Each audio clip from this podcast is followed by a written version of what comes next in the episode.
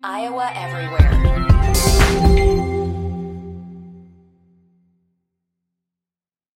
This is Iowa Everywhere. And now it's time for two guys named Chris, powered by Fareway Meat and Grocery. This is Iowa Everywhere for the fans.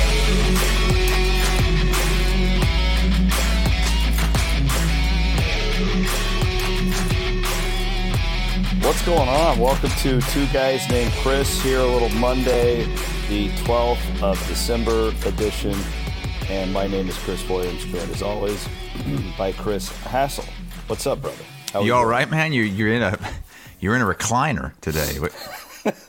I am. I got like kids' toys in the background. No, I'm I'm continuing to have um, inconsistent internet, so I'm plugged in today so that we can have a so that we can have a good show. MediaCom, I swear, man. I swear. I'm probably not going to be with MediaCom very much longer. Put it that way.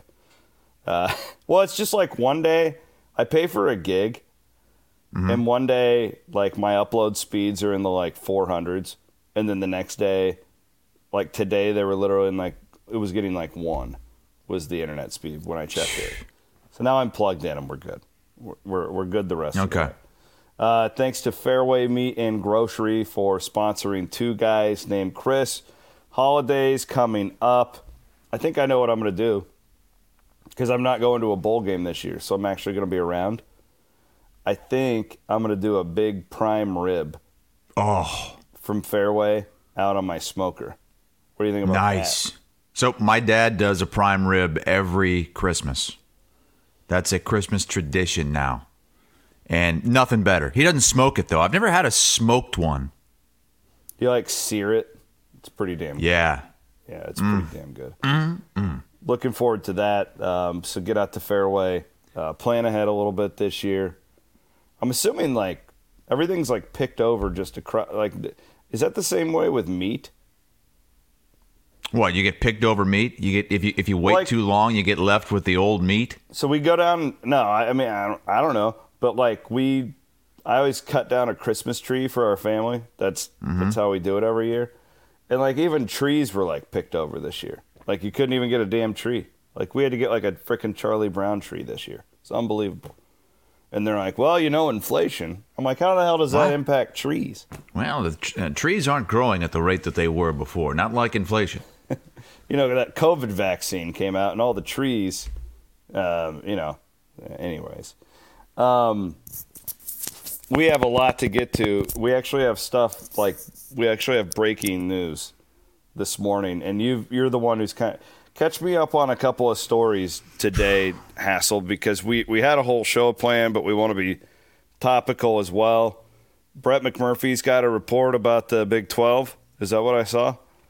Yes, uh, McMurphy is reporting that um, could be 2024 is when Oklahoma and Texas bolt for the SEC, which would be a little bit early, but still. I, w- when the news came out that they were going to be leaving for the SEC, and then the Big 12 was going to be bringing teams in in 23, I thought that they would get to a point where everybody would just get it done in 23.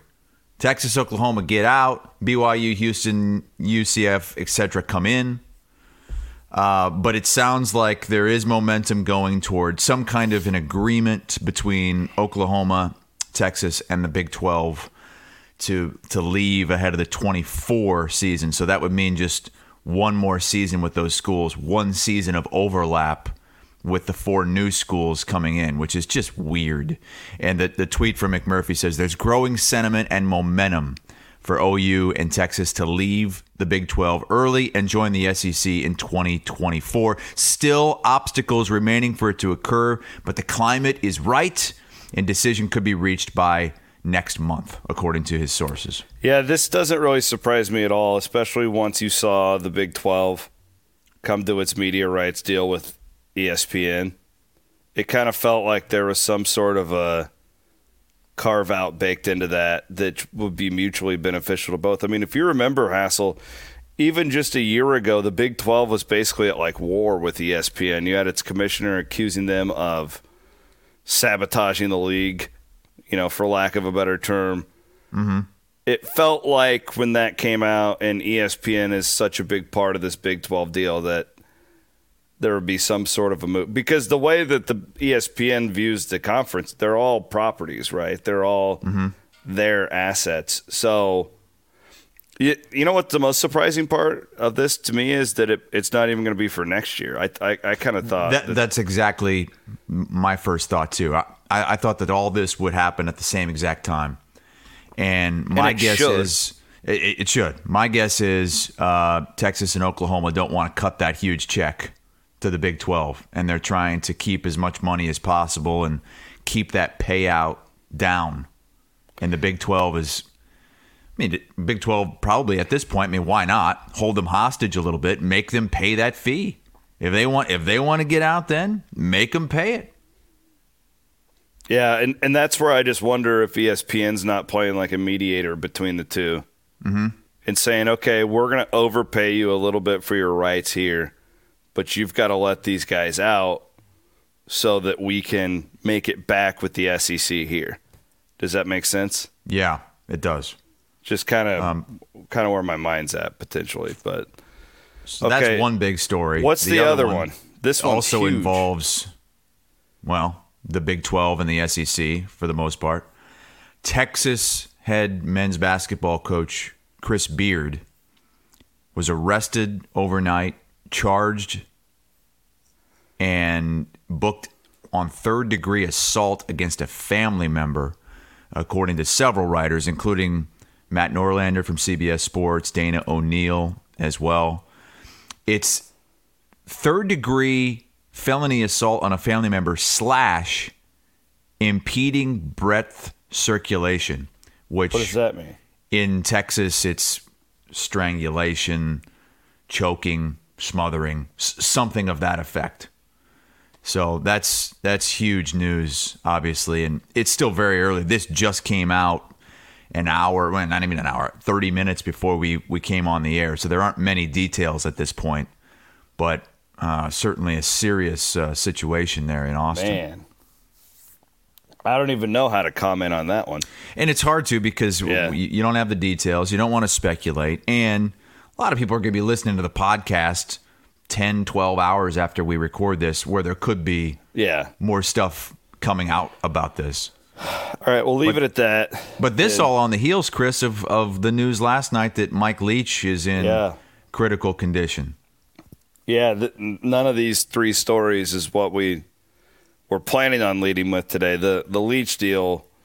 Anybody who's listened to me over the years knows my uh, love for this man. Um, just like many, I mean, he's such a likable figure in college football. He just makes you laugh. He, we'll, we'll just kind of wait and see and, and hope for the best. But it sounded like, um, from what the reports were, a massive heart attack for Mississippi State's head coach, which is just you know we we throw the, the, the term national treasure out there a lot for yeah. some people that some people you joke about, some people don't necessarily deserve that title. Mike Mike Leach, that he is He's he is college football. He is everything that's great about it. Doesn't take himself too seriously, which is almost impossible to find these days among the the, the top coaches in the country.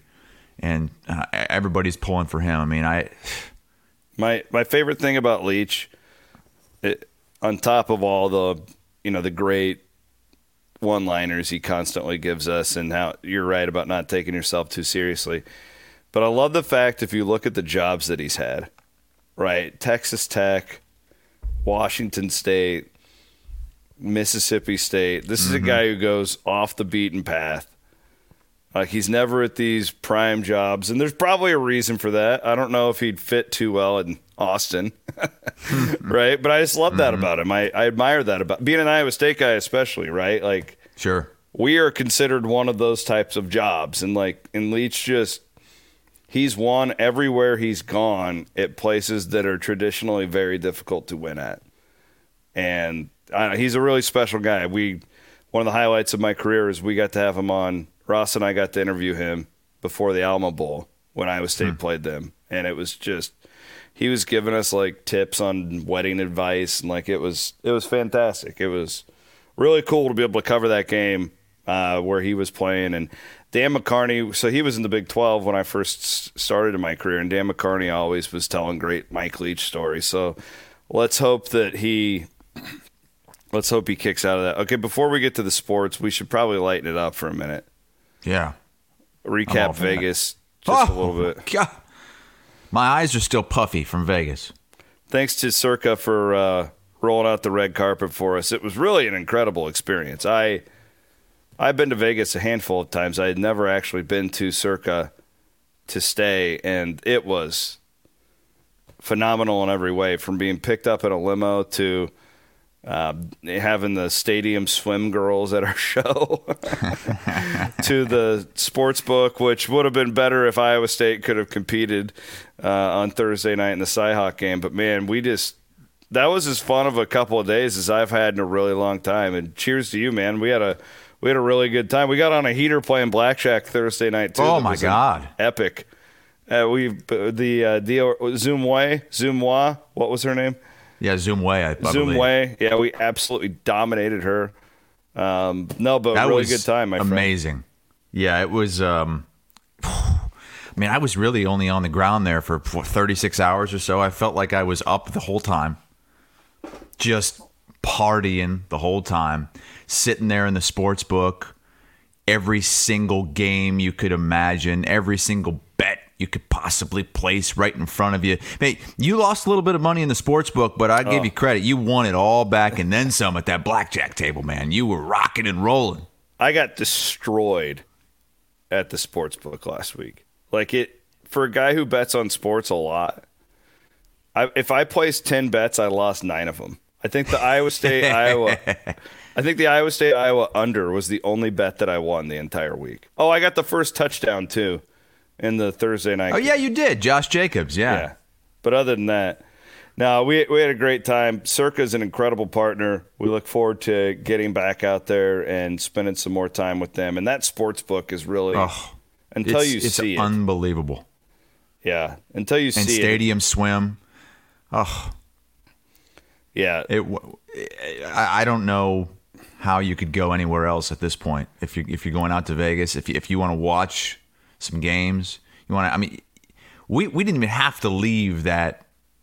No, that circa complex.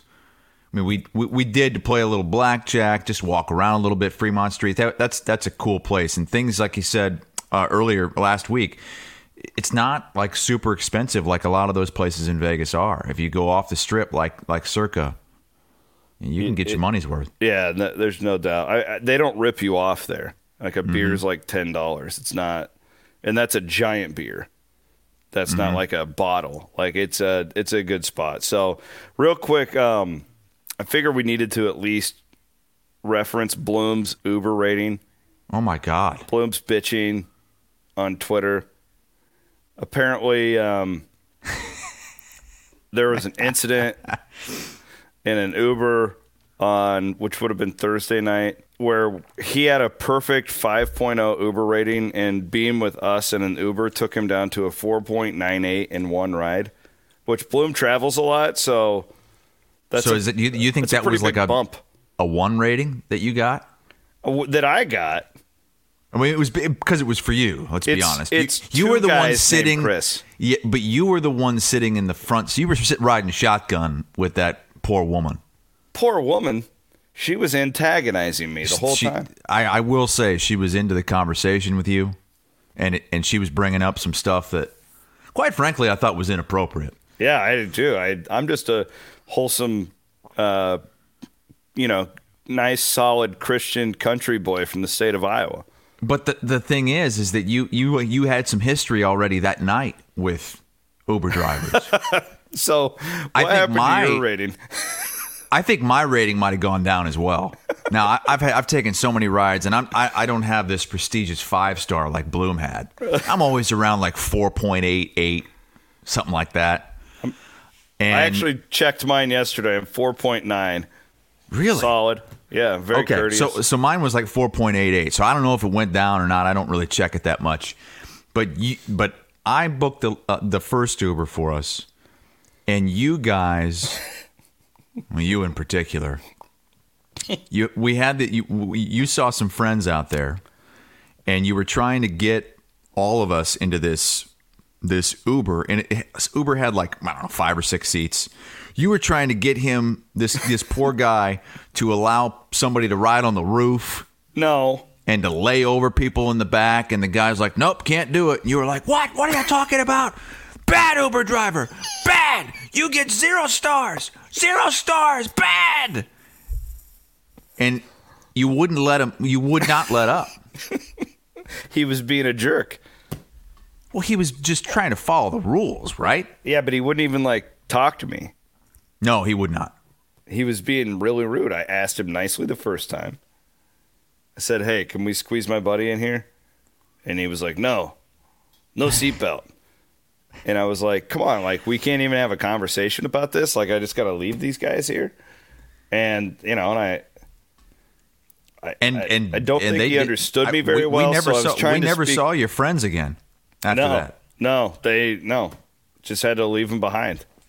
But I was riding shotgun that time, and I and I whispered to him, "I was like, don't worry, I won't. I won't give you a zero rating." I feel like you guys, um, you diffused the situation pretty well. That guy ticked me off though because I just felt like he could have been a little more. Hey, listen, I just need to follow the rules here, and I would have been like, okay, I get it.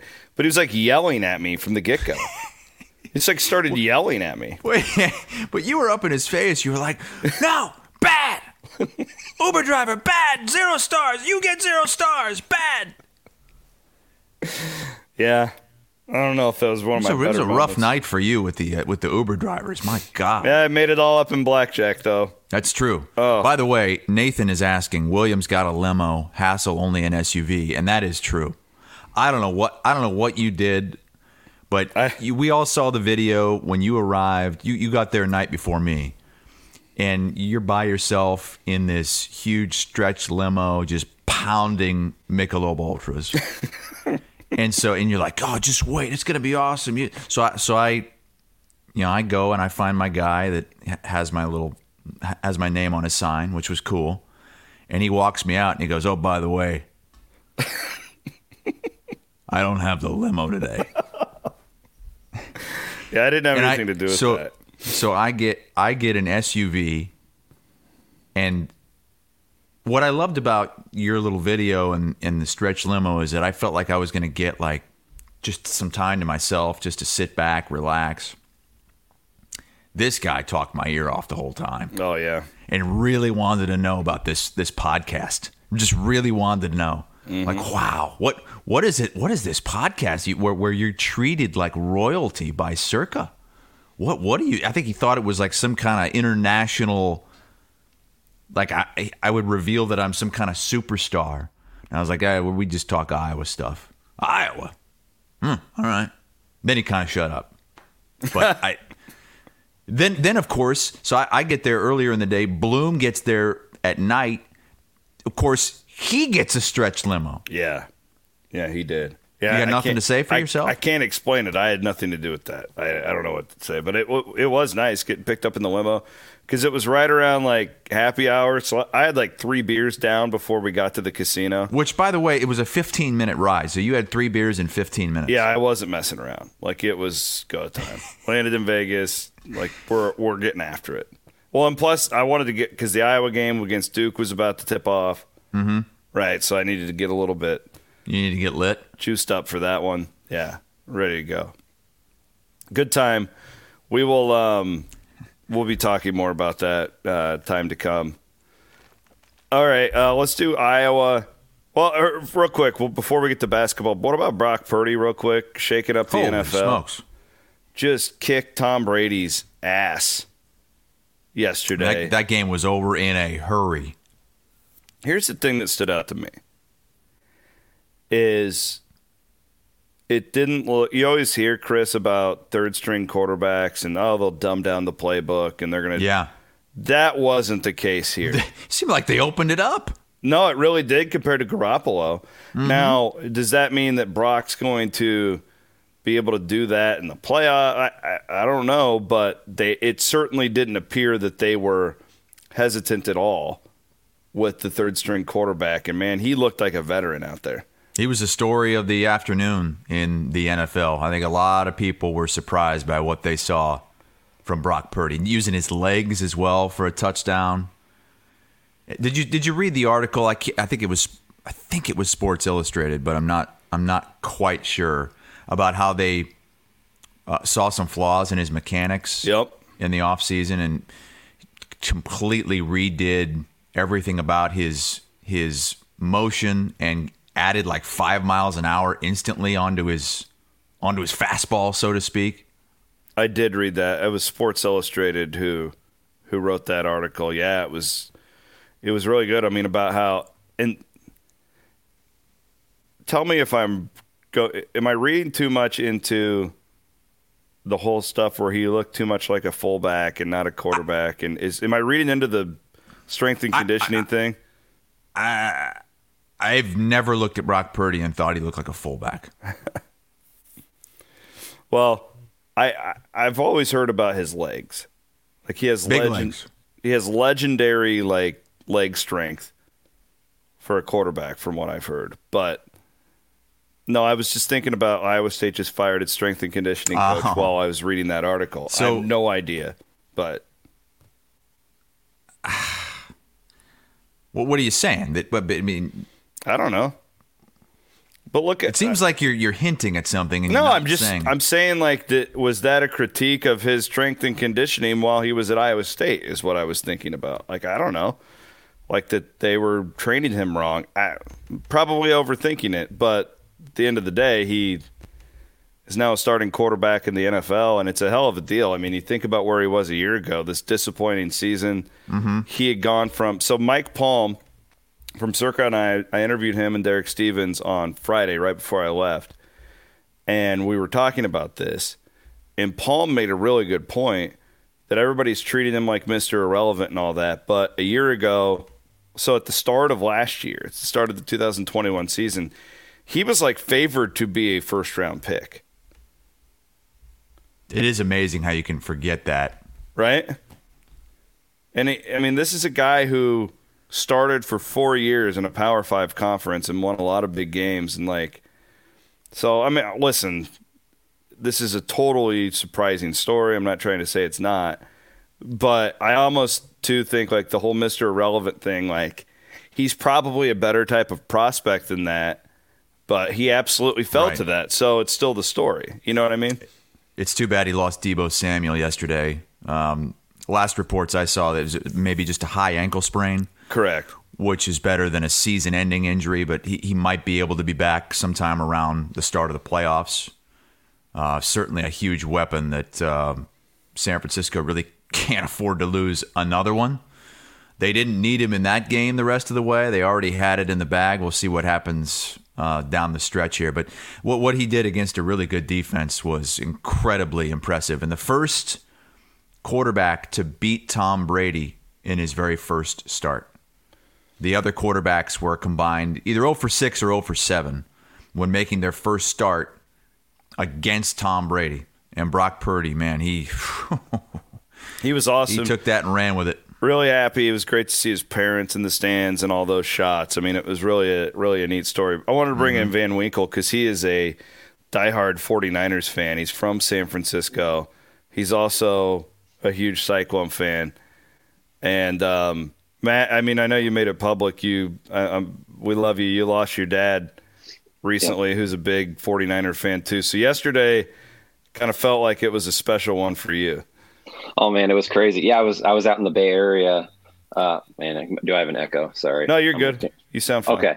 Um, yeah, it was crazy, man. It was like I was out in the Bay Area for two weeks, and you know, ever since he came in against the Dolphins, it was the nonstop talk in the Bay Area was Brock Purdy. It was the weirdest thing for me to be to be out there and having people talk about a guy that I watched play at Iowa State for four years. Man, it was crazy.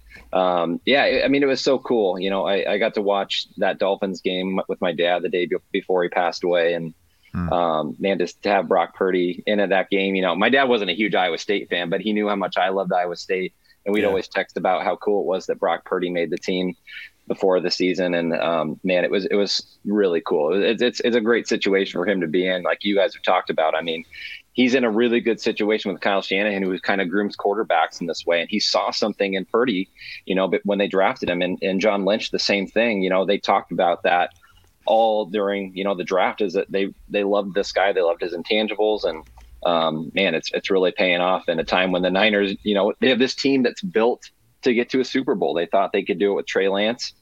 They kept Garoppolo. Um, looked like a really smart move, but man, you get to this third stringer and uh, man, he's making them look really good right now. So. Yeah, it just doesn't feel a lot different with Purdy at the helm compared to those other two guys. And again, like I, I if you watch like my favorite team, for instance, if Kirk Cousins would go down, the playbook would shrink hmm. by ninety percent, like even for the backup, and right. that was not the case. So we'll see how he does he still like he had that play at the end of the second quarter where he threw the pick, but there was the penalty, and it was like, oh, there's the old Brock, like where he eh. got a little too aggressive. But he's got, I've always said it, he's got that Brett Favre in him where he he will do that stuff, and you just kind of have to live with it. And I would hope that he would do it less in the NFL than he did in college. But um, it was awesome. That was Chris. I woke up yesterday, and I, again, I'm a huge Vikings fan, so like I don't know if I had looked forward to watching a game as much, and I don't remember the last time. That my, my timeline was full of Brock Purdy, and it wasn't just the Iowa State fans that I follow. It was all the national people that were just couldn't believe what Brock Purdy was doing, and, and to do it against Tom Brady as yeah, well. How special it. is that? Wow. Yeah, uh, Matt, we love you too, man. We condolences on your dad. Yeah, absolutely, Matt. We've been thinking a lot about you here, and uh, we're glad to have you back. Mm-hmm. Um, we'll go, move on to some basketball, and then we'll get to the portal stuff. The Iowa basketball team lost on Sunday night to Wisconsin.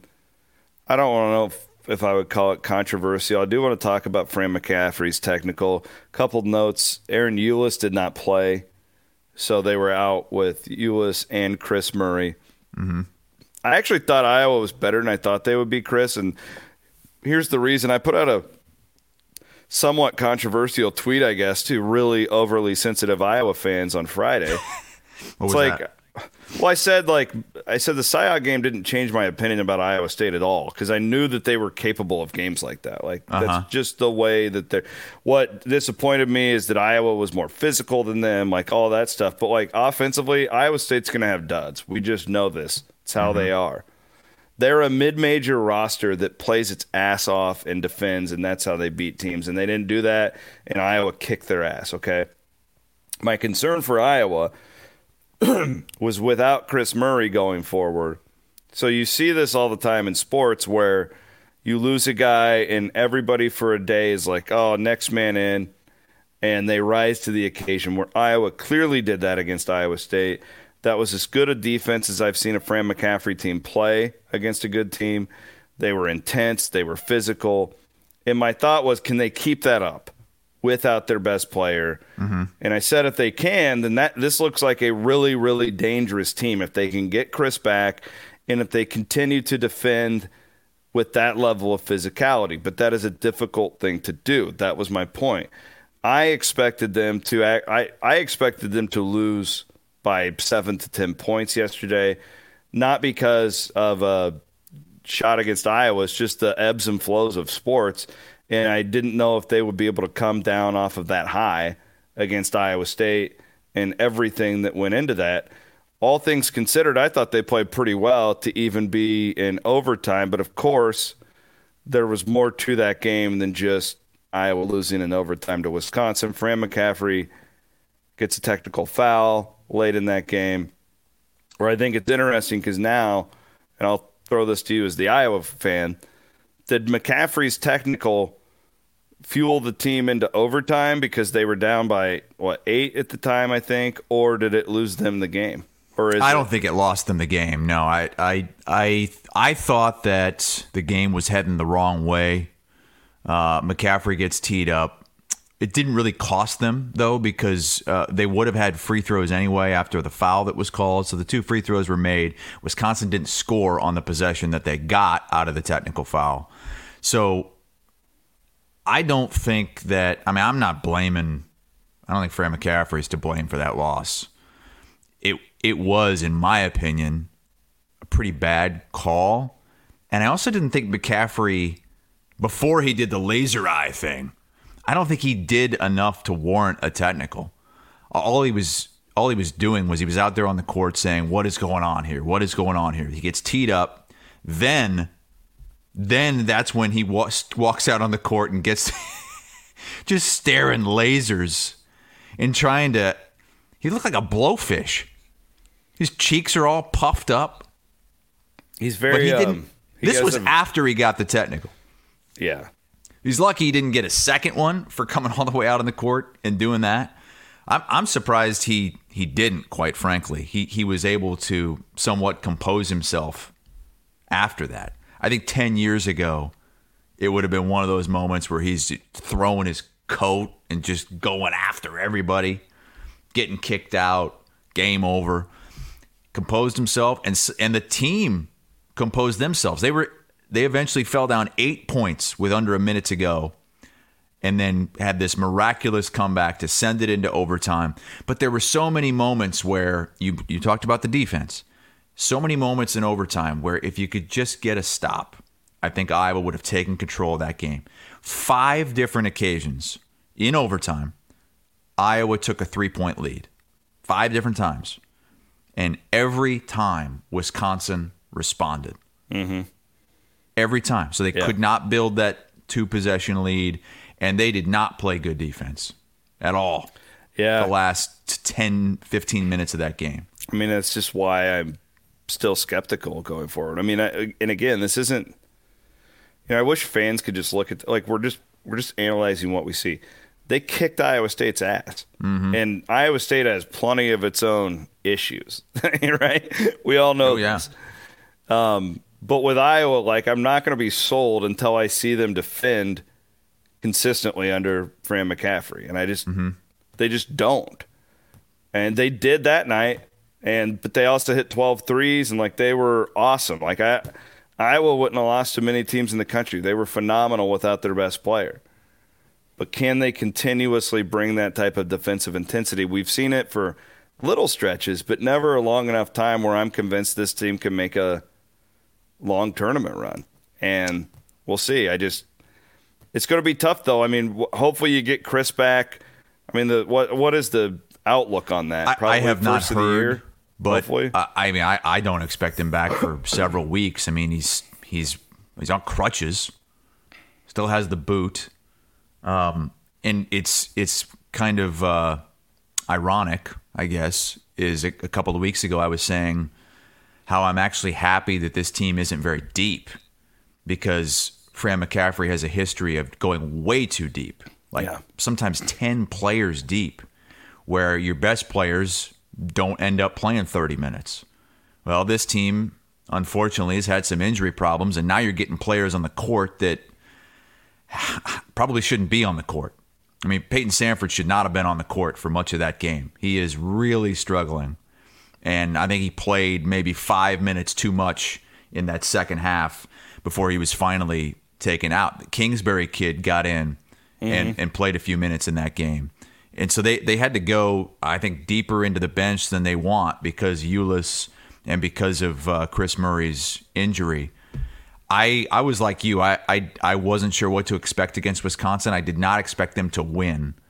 And if they could have gotten that, oh, it would have been huge monstrous, especially with the comeback that they had.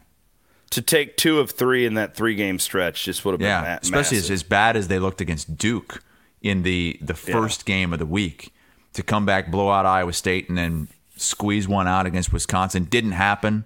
And unfortunately, that's that's been the case for Iowa in these early December Big Ten openers. I was uh, I, I was going back last night looking at their past schedules, and I think only one year in the last seven has Iowa started with a win in the Big Ten. Six of the seven years they lost their first Big Ten game, and that's it's tough because then you have to sit on that for the next several weeks where you're looking up at everybody in the standings and Iowa just for, for whatever reason a Big 10 championship has eluded them since 79, 80. And most years they, they're out of the running for a Big Ten championship so early in the season. It's it's too bad because uh, I think you win this and and then you're feeling really good with hopefully Kris Murray and Ulis coming back for uh, the the major part of conference play, which will begin in January. But I think all in all, all in all, pretty good start for Iowa basketball. I, I think so too, no doubt. Compared to what I thought they were going to be, I, they've exceeded expectations. Especially when you consider Kris being out the last 2 mm-hmm. games. I mean, to get that Iowa State win. Listen, here's the deal on Iowa State. They are, and they and they beat McNeese uh, yesterday by like 50 or or whatever it was. I don't really have a lot of analysis on that because that team's not any good.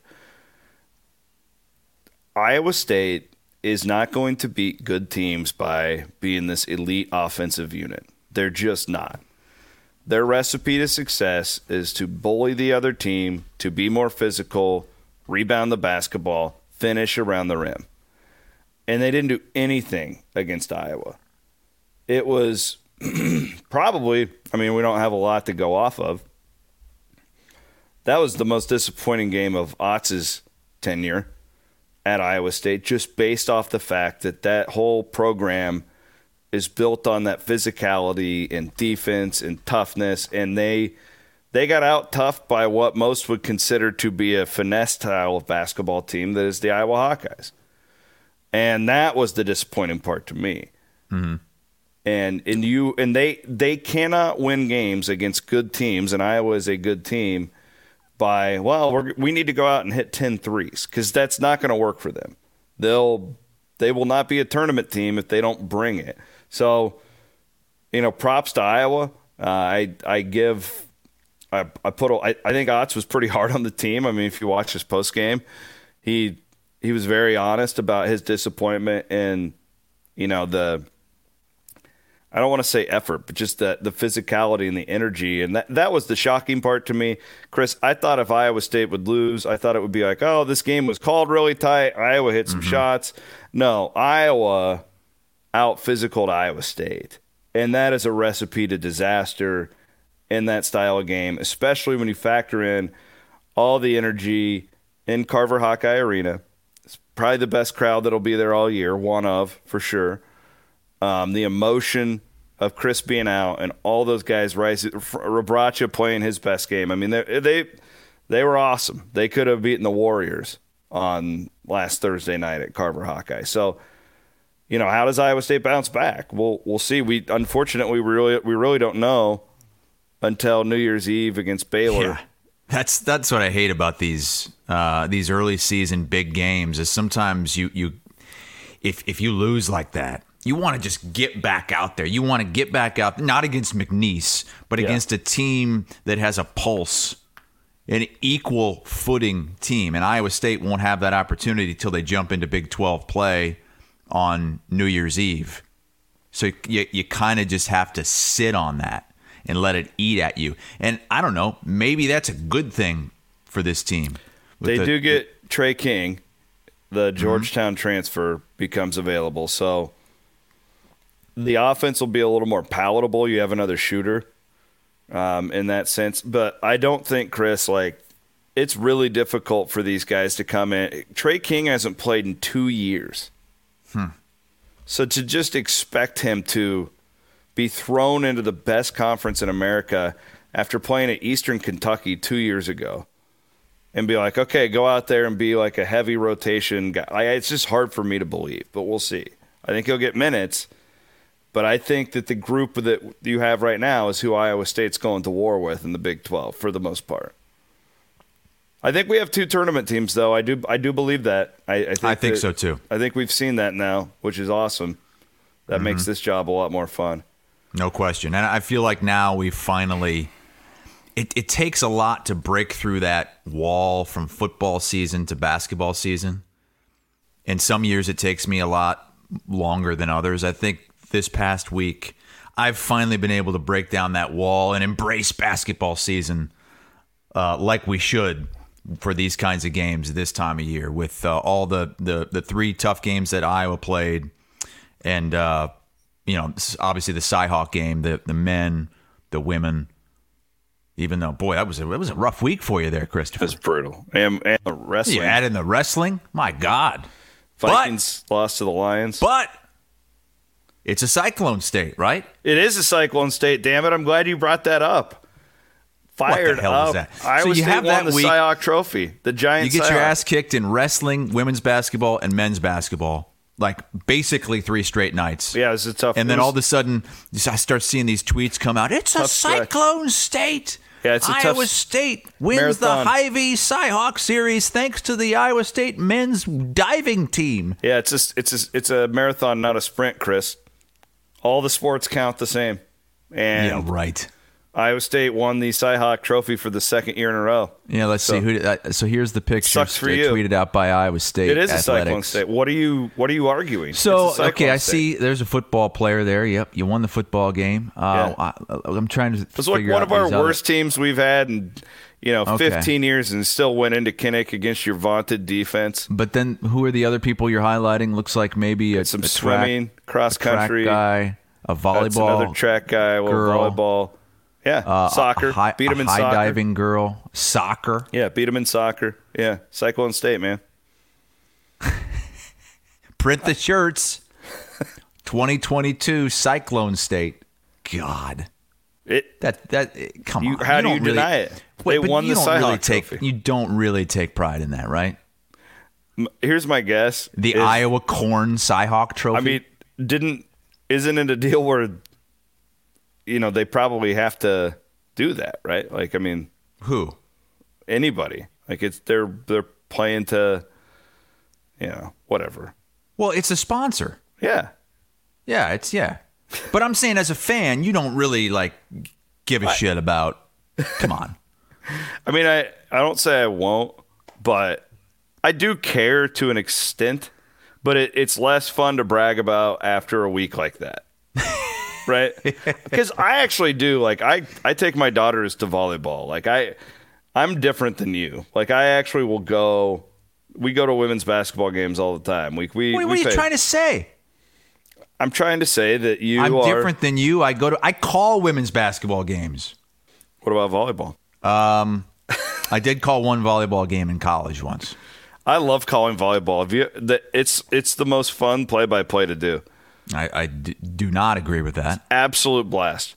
I used to go to the girls' high school tournament, and like 15 radio stations would just hire me out. Like I'd call games all day in I Cedar don't, Rapids. I don't even. It's a blast. I, I don't even know how to call a volleyball game.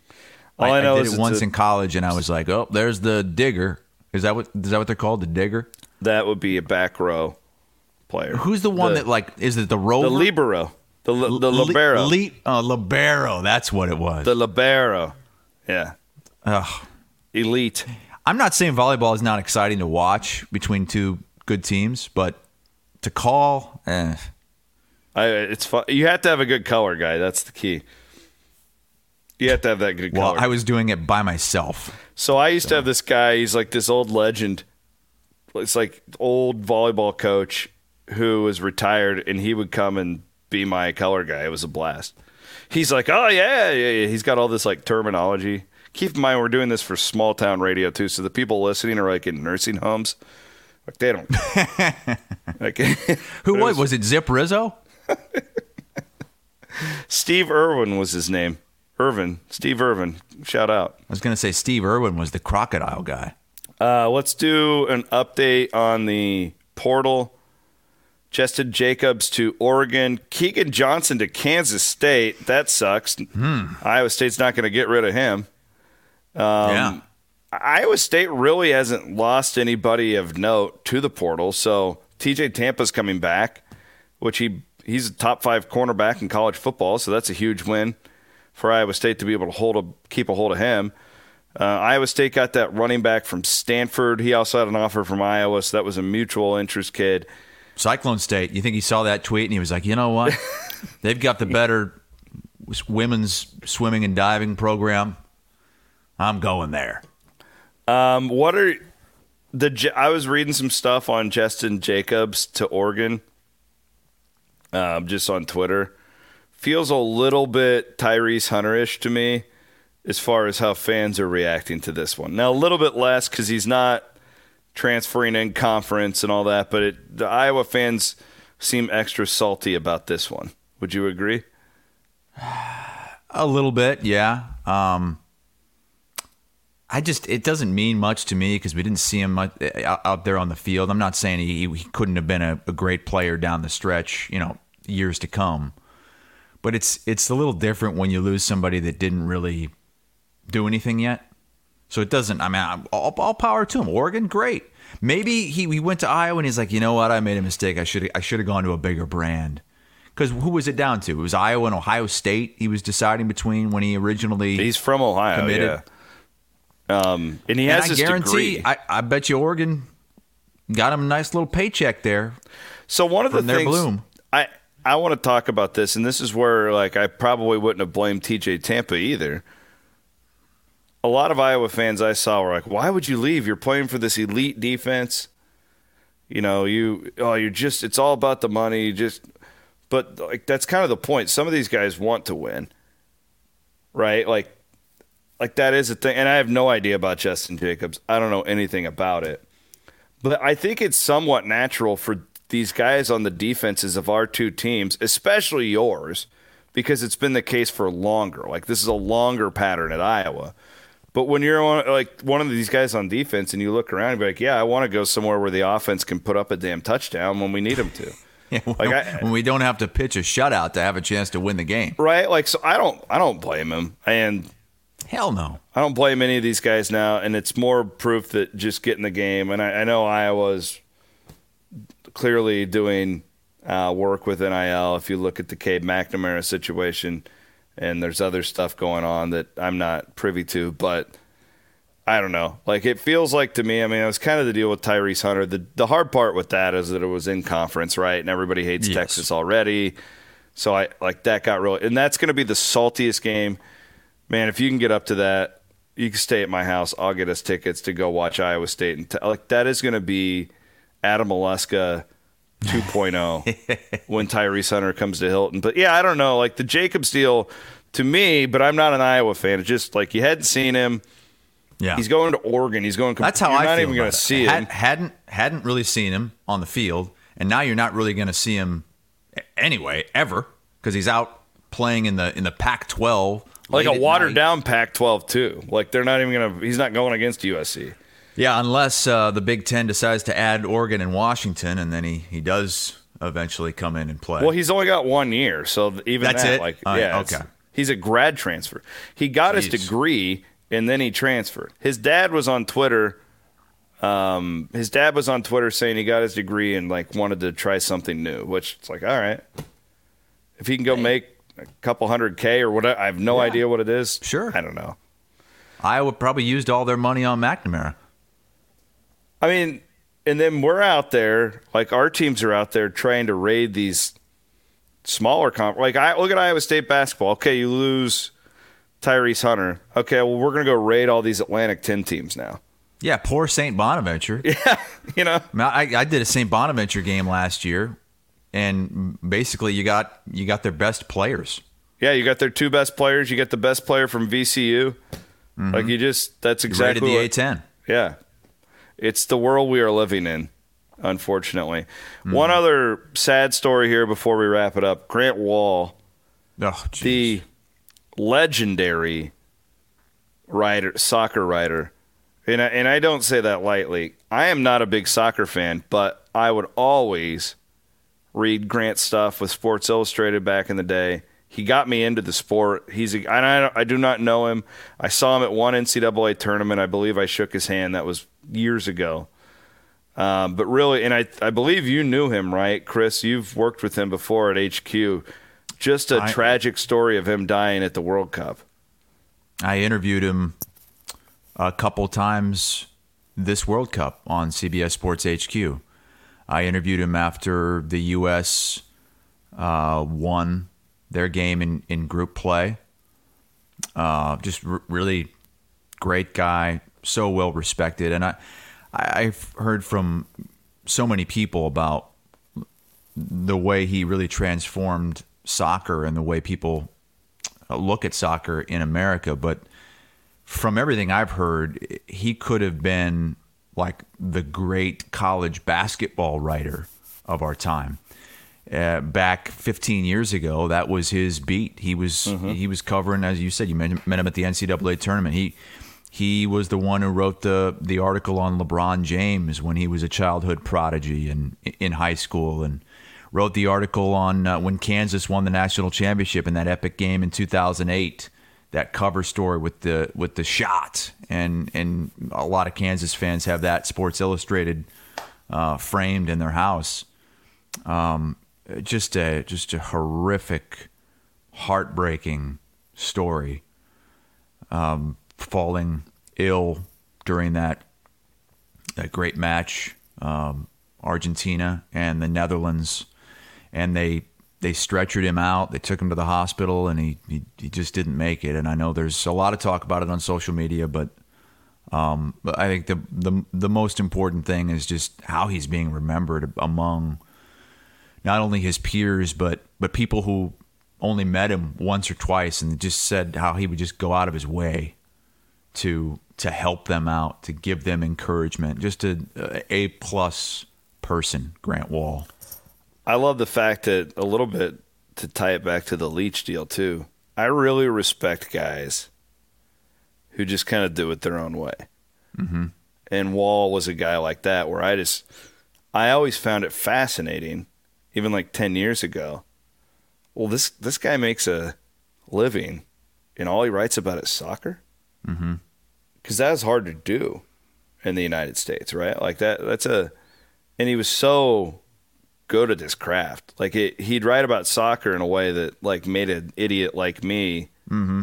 understand it. So yeah, it's just really and now you know there's a lot of because of his critiques of the Qatarian government and all that stuff, and the fact that he was there's a lot of stuff spinning around and it and that kind of makes your heart hurt for his family and mm-hmm. stuff because now there's questions and but we'll um I wanted to bring that up because I sorry for uh well I'm sure that everybody at CBS is just real torn up about this.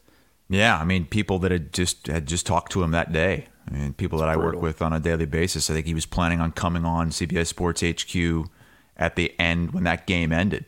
That epic uh, extra time penalty shots game.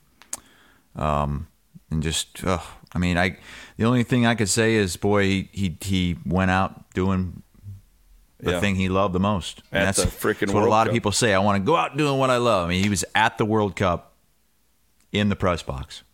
I read a stat about the amount of stories he had written since the World Cup began, and it was incredible. Like just cranking them out one after. He another. was working his ass off. He had written like 28 stories or something like that. Just it was really inspiring, really inspiring. Mm-hmm. I think so. I, I, hope that that's how we can kind of kind of remember him. Well, thank you to uh, Fareway, of course. Get out there and stock up on that holiday meat. I'm gonna try the prime rib, but I'll do other other meat too. Do you ever do a ham? You ever smoked a ham? I've never smoked anything. You just let other people do it for you. Well, I, I've never been at a house where someone has a smoker and they're just smoking meat. Zavolinsky's never done that for you? No, because when I knew Zavolinsky, he wasn't a he wasn't a smoker. Oh, he's he's he's only become a smoker. Zavolinsky moved away. Zavolinsky's been a inspirational figure for me in my meat smoking career. See, I it just to me that it takes up too much of my time. I mean, he's getting up in the middle of the night on weekends to go start smoking meat. Yeah, I've done that. You've gotten up in the middle of the. I, I yeah. can't. I can't get to that point. Get the family coming over. Got to get the pulled pork on early. Noon dinner. 3 a.m. Boom. Throw it on there. God bless you. take a lot of. Um, I'm a man who takes a lot of pride in his meat. Hassel. Well, I just like eating the meat. I don't. I don't really want to prepare it all. Hey, want- Maddie Van Winkle, bring you in here real quick. Uh, you gonna come to Vegas with us next time? I'd love to. Let's can do you it. Handle it. Let's do it. I'm in. Just just do not book an Uber that Chris Williams is going to be involved with. That video that, was awesome though that they put together for you guys. Man, you guys had a great time. Yeah, we did. We did indeed. No, the uh, we we, we like ate it all ate, and we drank it all pretty well. Yeah, you guys ate. Oh my well. god, Jeez. the Barry Steakhouse that oh, night was jeez one of the best meals I've. What do we got? We, we got the rib cap. We did. Yeah, we. uh It was the guy Barry. It was his. It was meat from his actual farm in Kansas. We were told was the Jeez. backstory to it, and then they were smoking those cocktails yeah, they had a uh, you know uh, they had this cocktail waitress that would wheel everything up to the table and make the old fashions and the Manhattans right there table side. I had never seen that before. Usually you get that with like guacamole, table side guac. Jesus Damn. Williams, what, you got egg dripping all over your face in this picture. Yeah, it's pretty good. Victory burger. That's like their. That would be like their. Um, Adam Emmenecker challenge, what I was just crushing right there. And listen to real quick, uh, quick programming note. I'll have this up this afternoon. An extra podcast. Ken Miller and I did a little bit of uh, how to bet bowl games in 2022 pod, and we interviewed Jeffrey Benson, the odds maker, the head odds maker for Circa and we talked to him a little bit. One of the questions I asked him is like, "How do you set these over under for Iowa games? Like, really? Like, oh man!" And it's fascinating to hear like how their mind goes through that. Mm-hmm. So that'll be up on the Iowa Everywhere feed oh, cool. at some point today. We'll have a little extra content this week. All right, um, appreciate you, man. It was fun. I- I'm still trying to recover from all the fun we had in Vegas. Just drink a lot of water, baby. Just drink a lot of water. thanks to Fareway. Thanks to Circa. We appreciate you guys. Two guys named Chris back on Thursday this week. We'll do a little, the best bowl game of the year. We're going to have a Cure Bowl preview. Texas San yes. Antonio versus Troy on Friday. We are going to be fired up for that. Yes. Now that's going to attract ratings. All right. Have a great week, everyone. Take care.